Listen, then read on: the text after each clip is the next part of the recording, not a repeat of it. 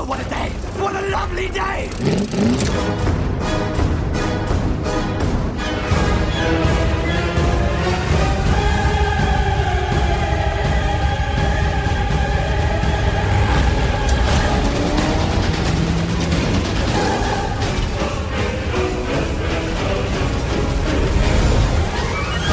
Welcome to the Mad Max Minute Podcast, the daily podcast where we break down Mad Max one minute at a time. I'm Rick, And I'm Julia. and today we're talking about minute 65, which begins with Jesse leaving the farmyard and it ends with motorcycles arriving on the cliff above the beach. Happy Friday, Julia. It's Friday. End of the week. So we start off today with Jesse walking through some trees. She just talked to, to May, and now she's heading on her way out. And I think when I first watched this movie, the thing that surprised me most about it was how green everything was and how many trees there were. Because before I watched Mad Max for the first time, I had only ever seen Road Warrior and Beyond Thunderdome. And those are far more barren and desert us desertous than uh, this movie is.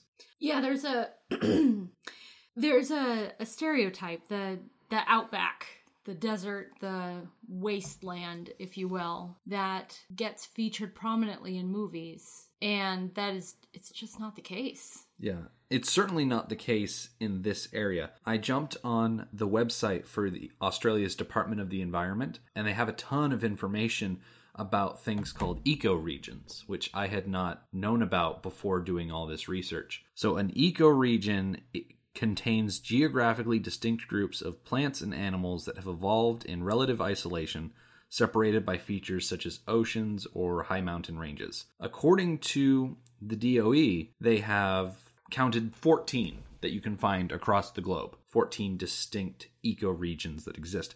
Australia is home to 8 of them. I'm not saying that Australia possesses 8 and then there's just however many left for the rest of the world. It's just you can find ecoregions in more than one continent. Anyway, I digress.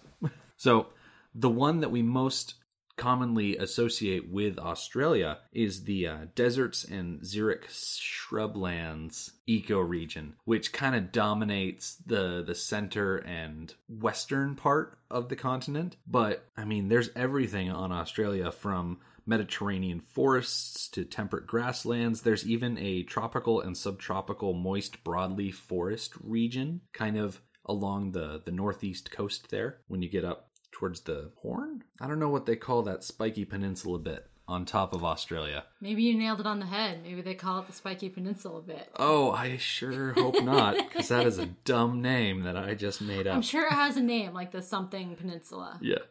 Uh, but the area that we're primarily looking at with Mad Max, that kind of Melbourne area, mm-hmm. is pretty much dominated by temperate broadleaf and mixed forest region, which pretty much can be found pretty much the entire east coast down to the southeast coast, down to Tasmania, and it looks exactly like we're looking at here. Kind of reminds me of New England, actually. Yeah, you said part of that is mixed. What was the name of it again? Um, temperate broadleaf and mixed forest. now, is that two separate or is that one all That's one? one, ecoregion. Okay. Because we have lots of mixed forest. Yeah. And it's cool that as far as the region ecoregions are concerned, if you go north of Melbourne, you get into another ecoregion that's temperate grasslands, savannas, and shrublands, which is very much like all of the long road stretches we've seen so far. Mm-hmm. Covers a lot of that. If you go to the northwest of Melbourne, you see a lot of Mediterranean forests, woodlands, and scrub, that kind of thing, where it's still probably more grown up than regular old grasslands, but it's still like more green. Okay. It's it's very cool just to see to get this different view of Australia that we're really gonna lose out on in the movies down the road. Yes. Yeah, and by the time we reach Fury Road, we abandon Australia altogether in, in favor of Africa. So Yeah. we'll get to that when we get to it, certainly. So as Jesse leaves the farmyard, the dog leaves May's side and joins Jesse. Mm-hmm. Which I'm really glad that they did this because we get a lot of cues from the dog. I really wish the dog had a name. Like in all my notes, it's just dog. But the dog plays in the next three minutes plays kind of a big part. So I, I wish that we had a name to call the dog. Do you want to name the dog ourselves? Yes, let's name the dog. Let's see. What would be a good name for a dog that was bought on the side of the road Across the street from a BP oil plant. Hmm. Benno is taken. Yeah. Let's um I'm gonna look up common Australian names. Hmm. I mean, Jesse called him mate once, but that's not a name. That's like calling a dog guy Right. or buddy. Um, let's see. Hmm. Okay. Top dog. okay. So, the 100 top dog and cat names in Australia. Dogs. Number 1, Jesse. Number 2, Max. Of course. Yes. Number 3, Sam. Okay. So we got Sam, Jack, Tasha, Chloe, Bonnie, Toby, Molly, Ben. Any of these? I like Toby. I like Toby for a dog name. Okay. Yeah. It just sounds like a name of someone that like is just going to try hard, you know. They might not hit the mark, but you know, they're going to they're going to give it their best show. Okay. How it sounds to me. Okay. So we've named the dog Toby. Okay. Okay. I'm glad Uh, we where glad were we hammered we? that out. Where were we in the minute? So you were talking about how Toby was catching up to Jesse and how he adds something to this walk out to the beach.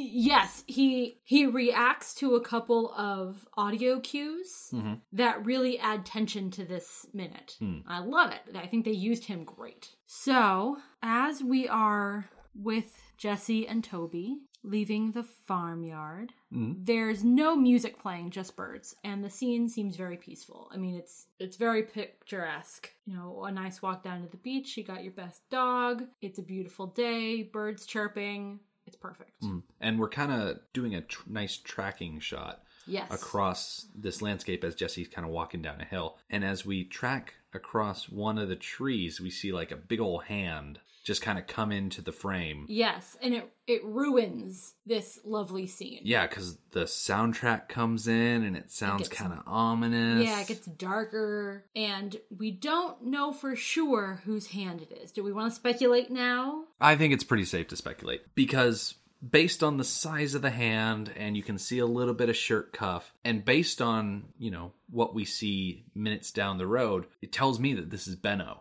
Yes, yes, I I agree. We're not going to see him until sometime next week, I think. But like he's he's a big guy and he wears a f- you know flannel checked shirt and I think he's just really unfortunately cast in a sinister light based on the soundtrack because if you take the soundtrack out of the equation just watch it on mute i mean the fact that his hand is there is kind of incidental it's not scary in any way because there's no music cue telling you to be worried about it Yeah, the music in this scene is really controlling our emotions, mm-hmm mm-hmm as any good soundtrack does. Exactly. Brian May's got to earn his paycheck there. Yep. So Toby runs off. It's not exactly clear in what direction he runs off, but he separates himself from Jesse. And this is this is the one of the parts that I really love. So he's just running along, just happy as a clam. And there's the sound of a crow, and Toby stops short. I like that they put the sound of the crow in here. We've we've heard it throughout, but never never before this minute and the minutes coming up has it been so strongly identified with the bikers. Right. This scene and a few that follow make it incredibly obvious that that is an audio cue for the bikers. Like we have Jesse's song and we have the dispatcher for the MFP. Well, for the bikers, we have the crow. And Yeah. it's very strong in these few minutes. I kind of feel like the movie has been pushing us in that direction this entire time because Yeah. a lot of the scenes where we've seen the bikers, we've heard crow sound effects. And so now that we are absent a view of the bikers, they're playing that crow sound effect and we're starting to think, "Oh yeah, bikers are nearby." Yes, they've programmed us before now. Mm-hmm. In in just watching the movie, what's about to happen, I never saw. And it's incredibly creepy. Yeah. It's one of those things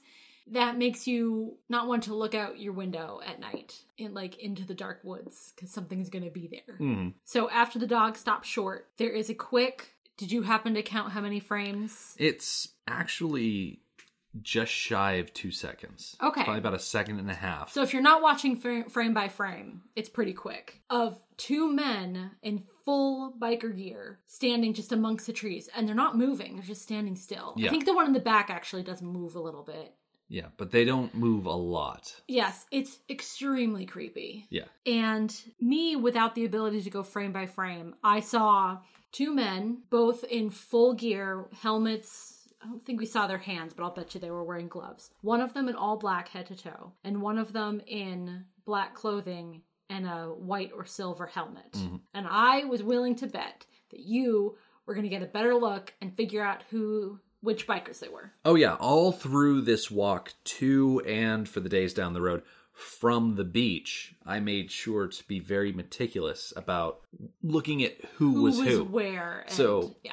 That way when we when we play the little game of guess that biker, I'd have all the right answers. Yes. So the shadowed figures that we see here, the one on the left, you can kind of kind of make out he has a like furry fringe on his shoulder. He's got a black helmet with goggles, Okay. which is Toecutter. Yeah. that's his get up. Yep. And then the one on the left, like you said, dressed all in black with a white helmet. Uh, it could also be looked at as kind of like a silvery helmet, Mm-hmm. where black clothing, silver helmet, that's Bubba. Yes. Which- and it makes sense that they're together. Exactly. They like to hang out together. Yeah, where Toecutter goes, Bubba follows. That's Yes. just how Bubba does. It's their relationship.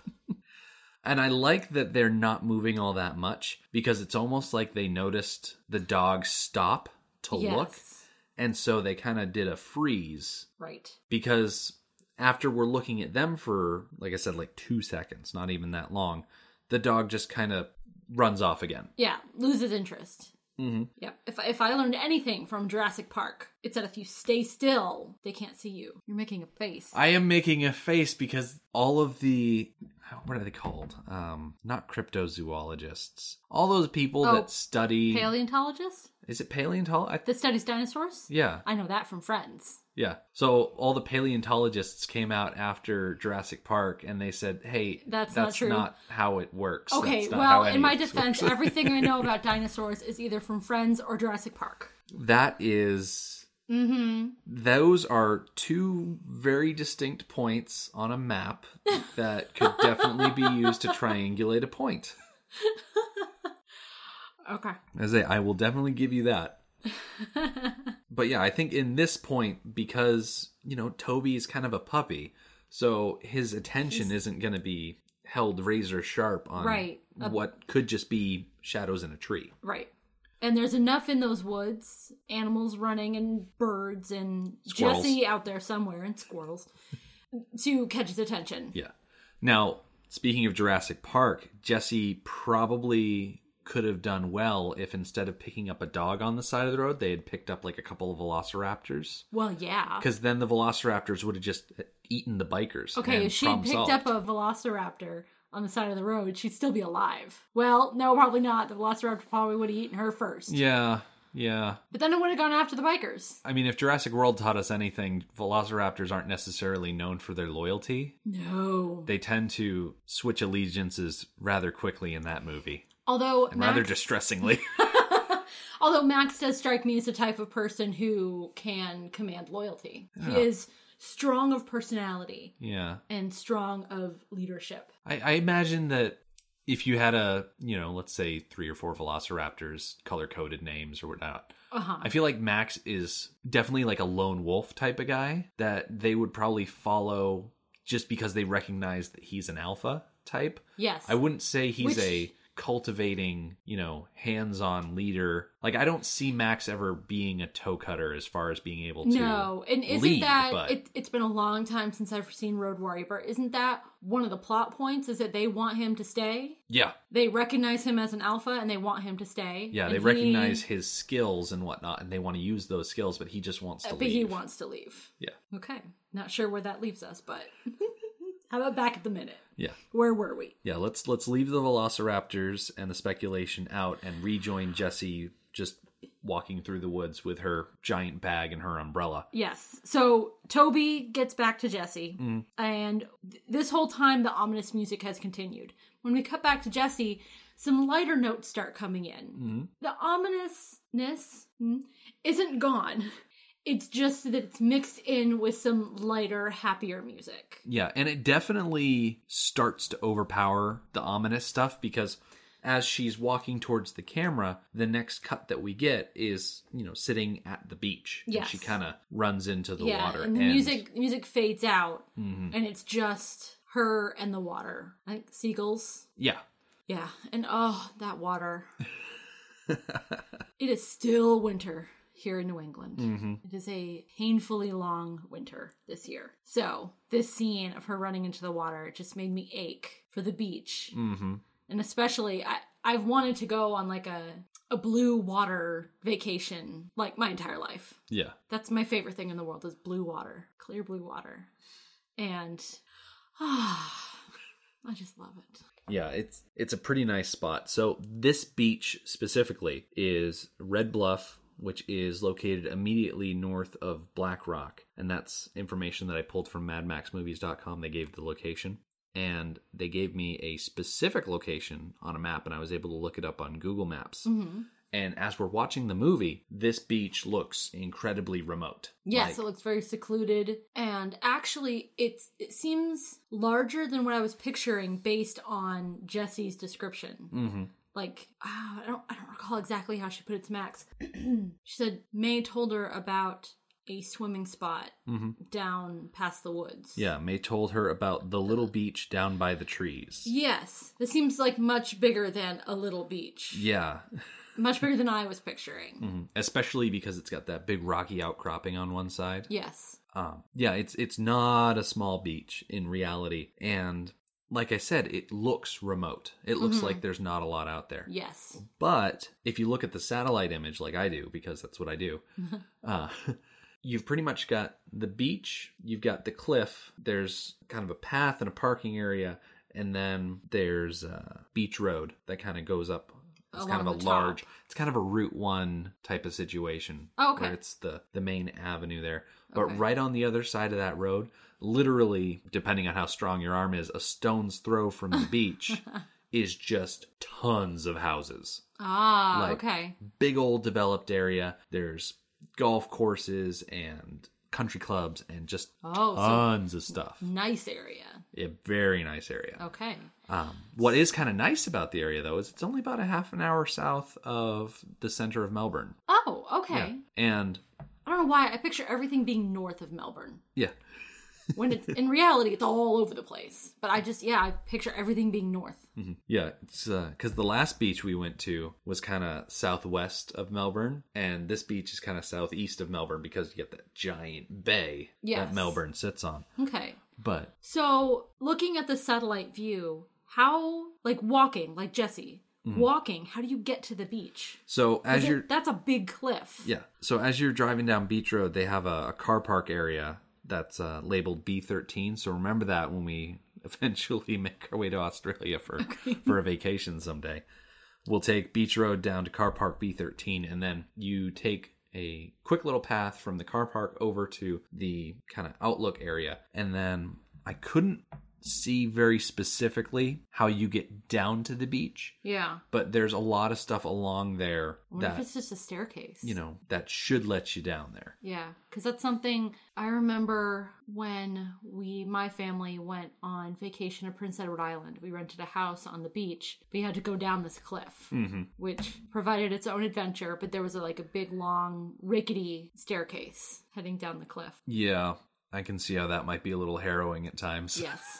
Yeah, the the house also came with a little oh goodness, what's the name? A silverfish? Like a little sailboat for two. I think aren't they called sunfish Sunfish. Yeah, there you go. sunfish. i remember sailing one of those at boy scout camp Yeah, it was a little boat for two. So my dad, who is a sailor, both, you know, submarines and sailboats, so sailor in every sense, took my sister out, who was mm, early 20s at the time. I was early 20s too.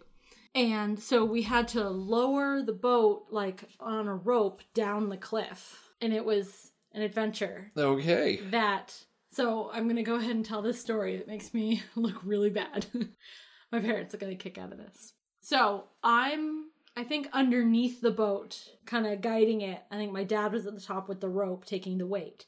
Well as i'm guiding it something like spilled on my leg like something warm and Yeah. gross it was like warm water spilled on my leg, and I just thought it was some water trapped in the bottom of the boat that had sloshed out. Yeah, like bilge water or something. Yes. So I was like, ew, gross.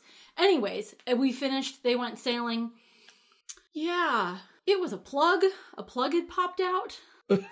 and some bilge water had spilled out on my leg. And Okay. I, yeah. So my dad and my sister go sailing out on St. Lawrence Bay, I believe it is Okay. out by East Point, Prince Edward Island. And my mom and I are sitting on the beach and they're not coming back and not coming back and not coming back. And it's been a while. And we have binoculars and eventually we see like a convergence of some boats mm-hmm. and like the Canadian version of the Coast Guard. And then one of the boats comes near to shore and oh no, no. First thing that happens is my sister comes walking up the beach like dead tired. Mm-hmm. She's an excellent swimmer. And if I remember correctly, she had swum for shore and had made it. I mean, they weren't that far out. Yeah. Um, so she was really tired and she had walked up the beach. And then the Coast Guard boat brought my dad back to shore. And I think, yeah, they had towed the sailboat that was completely full of water. Oh my gosh. yes. Did you ever find the plug? Yes, it was on the cliff. Oh my gosh. So my dad and my sister almost drowned when their sailboat went down. And it was all my fault. Although you could probably say it's more likely that your dad almost drowned. Like your sister got to shore just fine. Yeah. Yeah, my sister's an excellent swimmer. Yeah. So apparently, the uh, the Red Bluff Lookout is part of uh, Sandringham Beach Park, which it looks like you want to go up to a little side road called Bay Trail Road, and that brings you down to Edward St. Beach, which kind of gives you access to that big long stretch. Okay. Um, It it- definitely looked like there was more to that area. Mm-hmm. There was more beach to that area than just that little crescent. yeah, That there was more on either side. It was just we were going for this little crescent. yeah. So Red Bluff is the name of that giant thing of rock Okay. that juts out onto the beach. It looks like if you park where I said in uh, parking area B13, there's a pathway that goes down to Half Moon Beach, which is just south of the bluff. What's cool about Half Moon Bay, Half Moon Beach that you can walk down to is that you can see there's a historic shipwreck Ooh. just out the water there. Probably easier to see from Black Rock Wharf proper um, because there's a whole lot more parking there. I wonder it is it close enough in that you can just take some like simple snorkel gear and head out there and see some cool stuff? I'm not sure. It's the historic shipwreck protected zone of the HMVS Cerberus. Oh, you might not be allowed in there if it's protected. Yeah. It doesn't say on Google Maps if you can. Just swim out there. It's a restricted area for swimming in boats, small beach, fish and chip shop next to the beach. That someone rated the, the beach five stars. So Oh, okay. apparently you could swim out to it in the 80s, but probably But not so much anymore. Upped the protection. Yeah. Okay. not that there's not plenty of things that you can go see. Exactly. There's plenty of stuff to do around that area. But what just boggles my mind is the fact that she walks through these thick woods and comes to this beach, and I can't for the life of me figure out what woods she's walking through because Mad Max movies doesn't say what woods Oh. those are. Oh. Now, I kind of assumed that it was on the same property as the house, Hmm. which is now a school. And to say, and But- nowhere near this beach. Right. Like, But that's a foolish assumption because we've seen in the past that you're, you know, they do a shot on a road. One looking one way is one road, and looking the other way is a completely different road yeah. in a different part of the country. so that's probably a foolish assumption. Unless we can see, you know, the same trees in the same shot as the house, I think it's safer to assume that they're not the same place. Okay, let's get back to the minute. Yep. So the last thing that happens is we jump to the viewpoint of the top of the cliff. Yep. And a couple of bikes roll up. Now I noticed that they rolled up very quietly. Yeah, they do have their motors on. It's not like they cut their motors and coasted in, but Okay. it's not like they're, They're revving. exactly. So, okay. So they probably because I did wonder if they cut their engines completely and just rolled in on, you know, momentum. yeah, not from what I heard, Okay. But they definitely weren't trying to make themselves out to be heard. Okay. Cuz I figured from from down at the bottom on the beach, if there were revving engines up on top, the sound would carry. Yeah, but where they're just kind of idling as Mm-hmm. they coast in, probably a lot easier to show up un- unannounced. Yes. Now, I was looking at these bikes, and they don't look like any of the bikes that the lieutenants ride. Okay. So I'm kind of thinking So that these are not the two of the Kawasaki's. Yeah, just based on the front fairings, they're different. Okay. So I think these are probably a couple of the the unnamed Yeah. gang members, probably just posting up there to keep watch on the beach. Yes, because this is they are committed to an all-day affair, Mm-hmm. which we'll get into we'll get into more next Monday. So it would make sense that they have people spread out so they can know what's going on and you know send a runner over to tell Co- Toecutter that all right she's leaving and stuff like that Mhm. Yeah, I'm sure they got some sort of complicated signal plan going on here. yes So the last, the absolute last thing we see, and this is only the last second yes of the movie, is Jesse kind of walking out of the water after swimming for a while. So we have that to look forward to on Monday. Mm-hmm.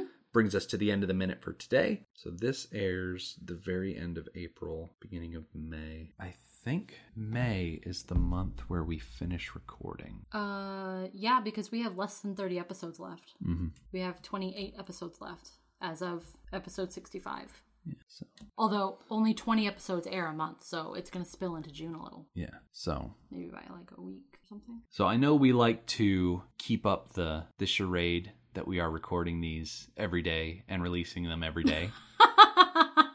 but the truth be told, we record these way ahead of time. So by the time these episodes are airing, we are pretty much going to be almost done. We're going to s- finish regular recording, jump into hiatus recording. And so I think I'm really looking forward to hiatus recording. yeah, I think Yeah, I think it's going to be a lot of fun. it's getting into crunch time as far as us having to finally settle on what we're going to talk about. Yes. So that'll be fun for us. Fun for me editing those final episodes. I'm very interested to see what we end up doing. Yes. For sure. Because we've got three episodes of credits. The week before we do credits, we got some special guests line up. It's yeah, I'm I'm I'm excited. I'm excited. I think about this podcast on on the daily way too much. way too much. So yeah, that's pretty much gonna be what my weekend looks like. Thinking about this podcast way too much. okay. So I would hope that you think about this podcast over the weekend as well. Come see us on madmaxminute.com. Follow us on Twitter at madmaxminute. Like us on Facebook at facebook.com slash madmaxminute. And after you like us, head over to our listeners page. Search for Mad Max Minute Beyond Microphone. Thank you for joining us for Mad Max Minute number 65. Have a great weekend. Motorbikes and leather men take me to the edge of the dream. Hold on tight.